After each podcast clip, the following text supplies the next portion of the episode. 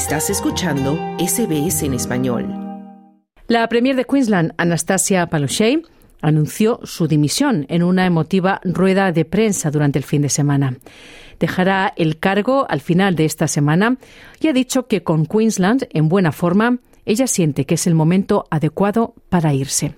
Soy Esther Lozano y esto es SBS Spanish, Australia en español.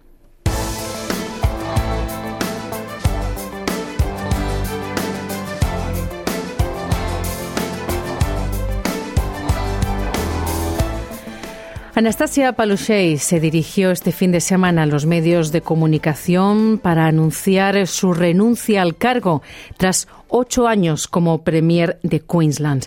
Estas eran sus palabras de gratitud. Thank you to the Labor Party, to all of our frontline workers, but most of all, thank you to every single Queensland. Gracias al Partido Laborista, a todos nuestros trabajadores en primera línea, pero sobre todo gracias a todos y cada uno de los habitantes de Queensland. Ha sido el mayor honor de mi vida y nuestros mejores días están seguros por venir, decía la Premier Anastasia Palaszczuk.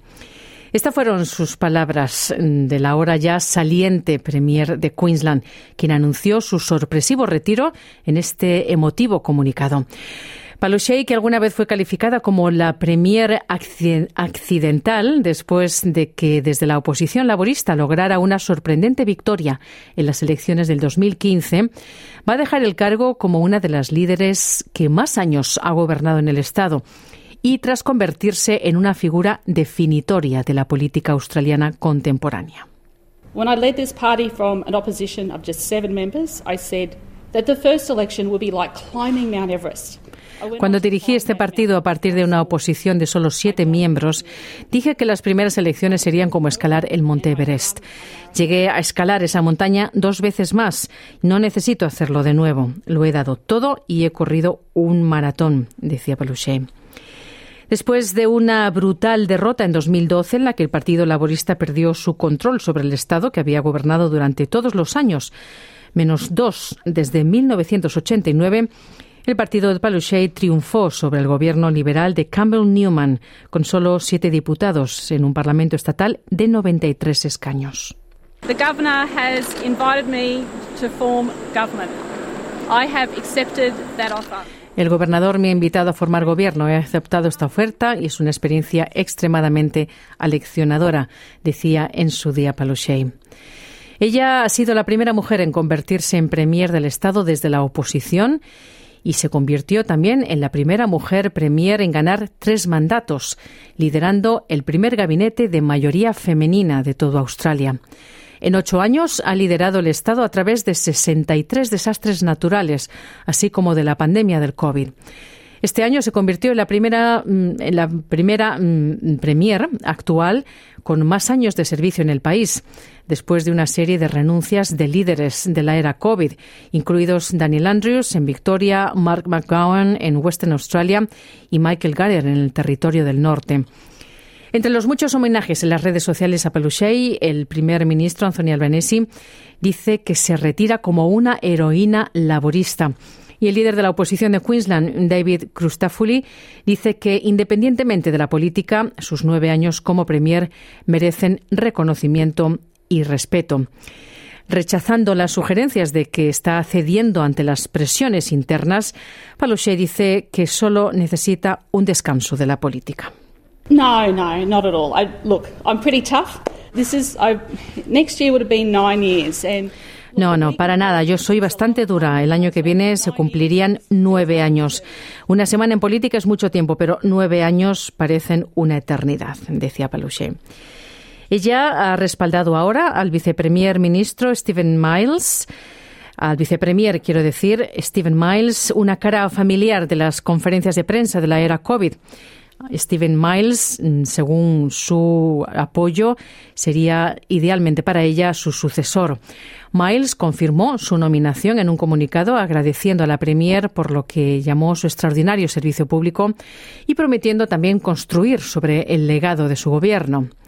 Por otro lado, Shannon Fentiman y el tesorero Cameron Dick también van a competir por el puesto de liderazgo con la contienda a tres bandas que se va a presentar al caucus laborista estatal la próxima semana. Y vamos ahora con el análisis con el politólogo y profesor de la Universidad de Griffith en Queensland, Ferran Martínez y Coma. Estás escuchando SBS en español. Lo primero, Ferran, ¿te esperabas esta noticia o te ha pillado de sorpresa? Eh, me ha pillado de sorpresa, creo, como muchos, como muchos ciudadanos de aquí de Queensland. Es verdad que el run run se venía cocinando, pero fue, pero el, rumor estaba hace tres meses estuvo mucho más presente que ahora, la verdad. O sea, pensaba que se había, que se había dormido y que se había parado, pero obviamente, obviamente no. Mm.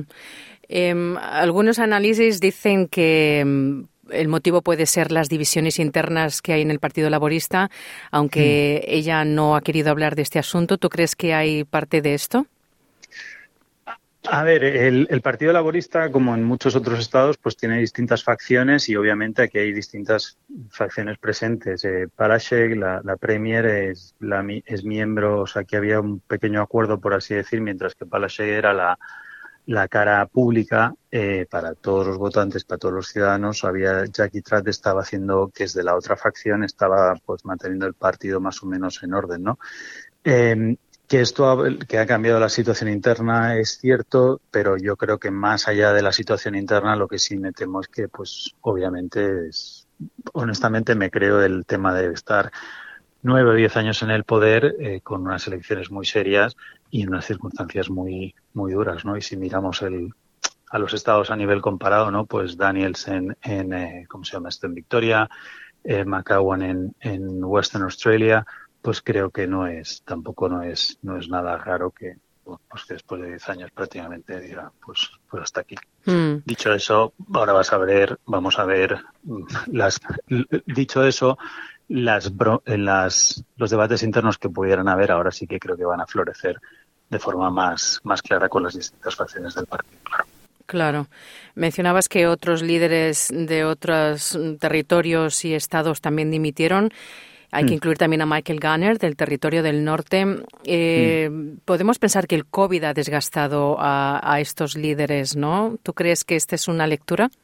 Creo que hay que tenerla en cuenta, no creo que sea la única lectura, ¿no? Y obviamente tiene que, hay que tener en cuenta la función si lo pusiéramos todo en una ecuación o una función, pues deberíamos entender cuánto tiempo llevas en el poder, cuánto, cuánto has estado, cuánto tiempo llevas en el poder cuando llegó el COVID, cuán de duras han sido las decisiones que has tenido que tomar, ¿no?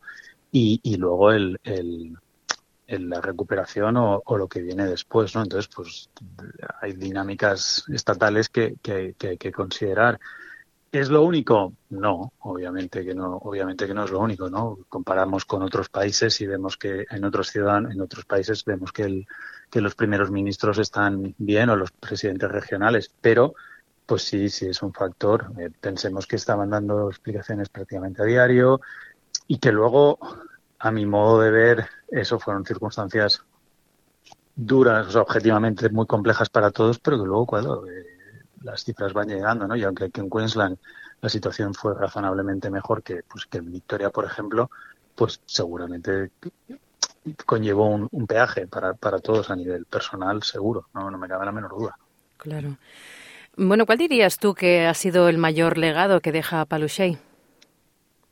Bueno, esa, está, esa, está, es una muy buena pregunta. Yo creo que aquí hay varias cosas en diversos eh, dimensiones, si quieres, ¿no? Creo que hay una que no se me hacen, o sea, bueno, han habido avances muy claros para los derechos de, de interrupción del embarazo por parte para las mujeres, cuestiones de la, de la asistencia dying, ¿no? Que eh, para la asistencia a los a la gente que, que, que padece. Han habido inversiones serias en, asuntos de, de, educación, no significa que la cosa siempre haya mejorado, pero sí, sí se ha invertido.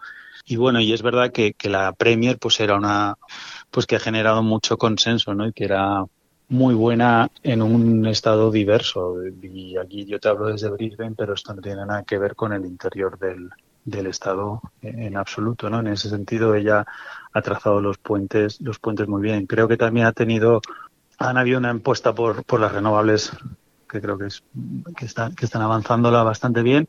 Y creo que también han lanzado una señal que a nosotros o a muchos de nosotros nos parece obvio, ¿no? Tal vez porque hemos estado en esos, en esos lo hemos visto ya, ya en Europa, ¿no? Pero fue de las primeras premiers en ganar, en primer lugar en ganar las elecciones ella, sin, sin ser nombrada, ¿no? Ganando con, con siete, mm. cuando solo tenía siete, siete asientos por un lado, gobernar con un gabinete al principio más con más mujeres que hombres y que eso se ha visto como algo normal, que es lo que tiene que ser, ¿no? Pero como que le ha dado eh, al principio pues podía ser más expresivo si quieres, pero que ahora es señal de normalidad y eso en un estado que a veces puede ser algo conservador creo mm. que es creo que creo que es positivo y también por la señal que lanzas a pues a generaciones más jóvenes, ¿no? O sea, con, pues como todos, tener gente competente en todos lados y, eso mm. creo que ha estado creo que eso lo ha hecho lo ha hecho razonablemente bien.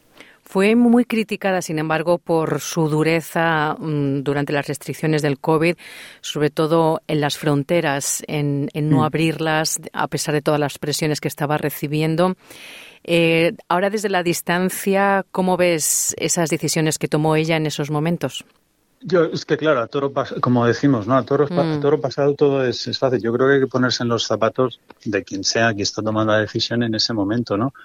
Eh, tú ves que las cifras en Victoria se han desmandado, tú ves que las cifras se pueden desmandar en Nueva Gales del Sur y es verdad que aquí tenemos una actividad, es, constante, ¿no? Mucha gente vive en Nueva Gales del Sur, trabaja en Queensland y a la inversa.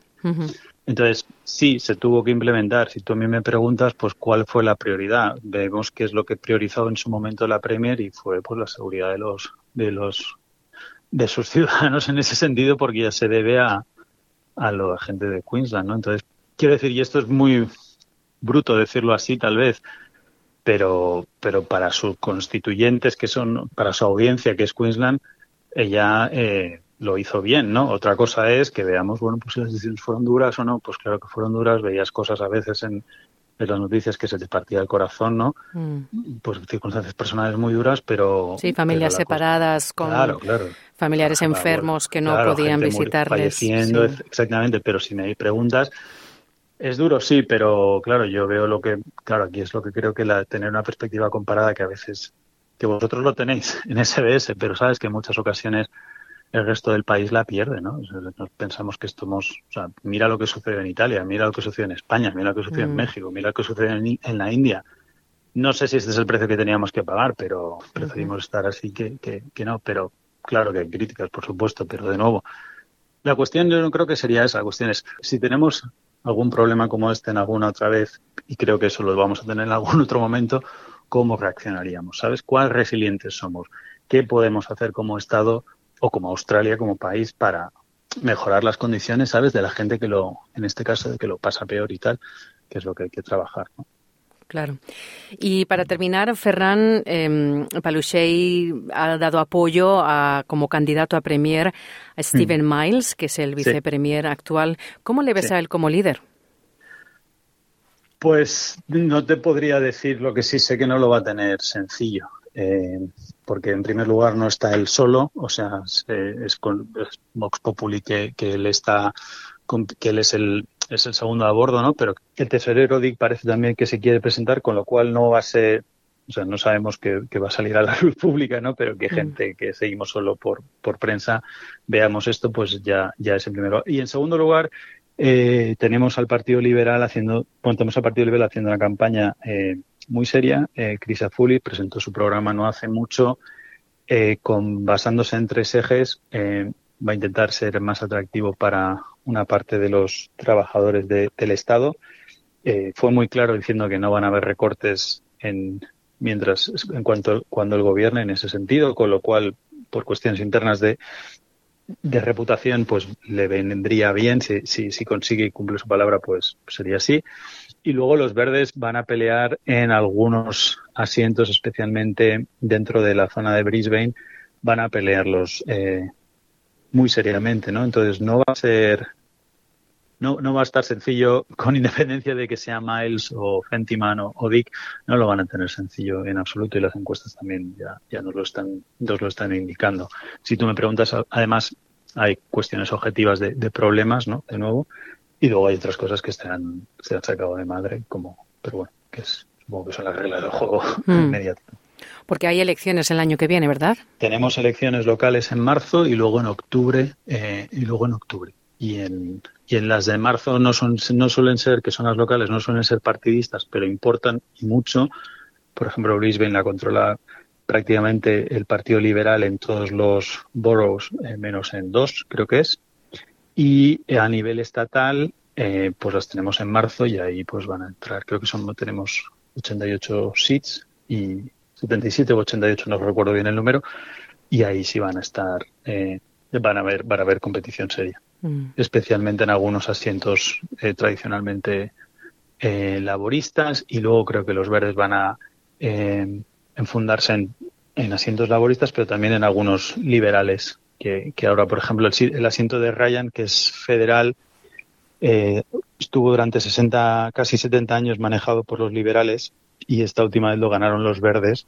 Entonces me parece que en esa zona los verdes van a invertir bastante porque creo que confluyen dos, dos o tres asientos y van a invertir bastante para intentar sacar más asientos. Mm. Muy bien, pues Ferran Martínez y Coma, politólogo y profesor en la Universidad de Griffith en Queensland. Muchas gracias de nuevo por tu tiempo y tus comentarios para SBS Audio. A vosotras, como siempre, un gusto. Dale un like, comparte, comenta. Sigue a SBS Spanish en Facebook.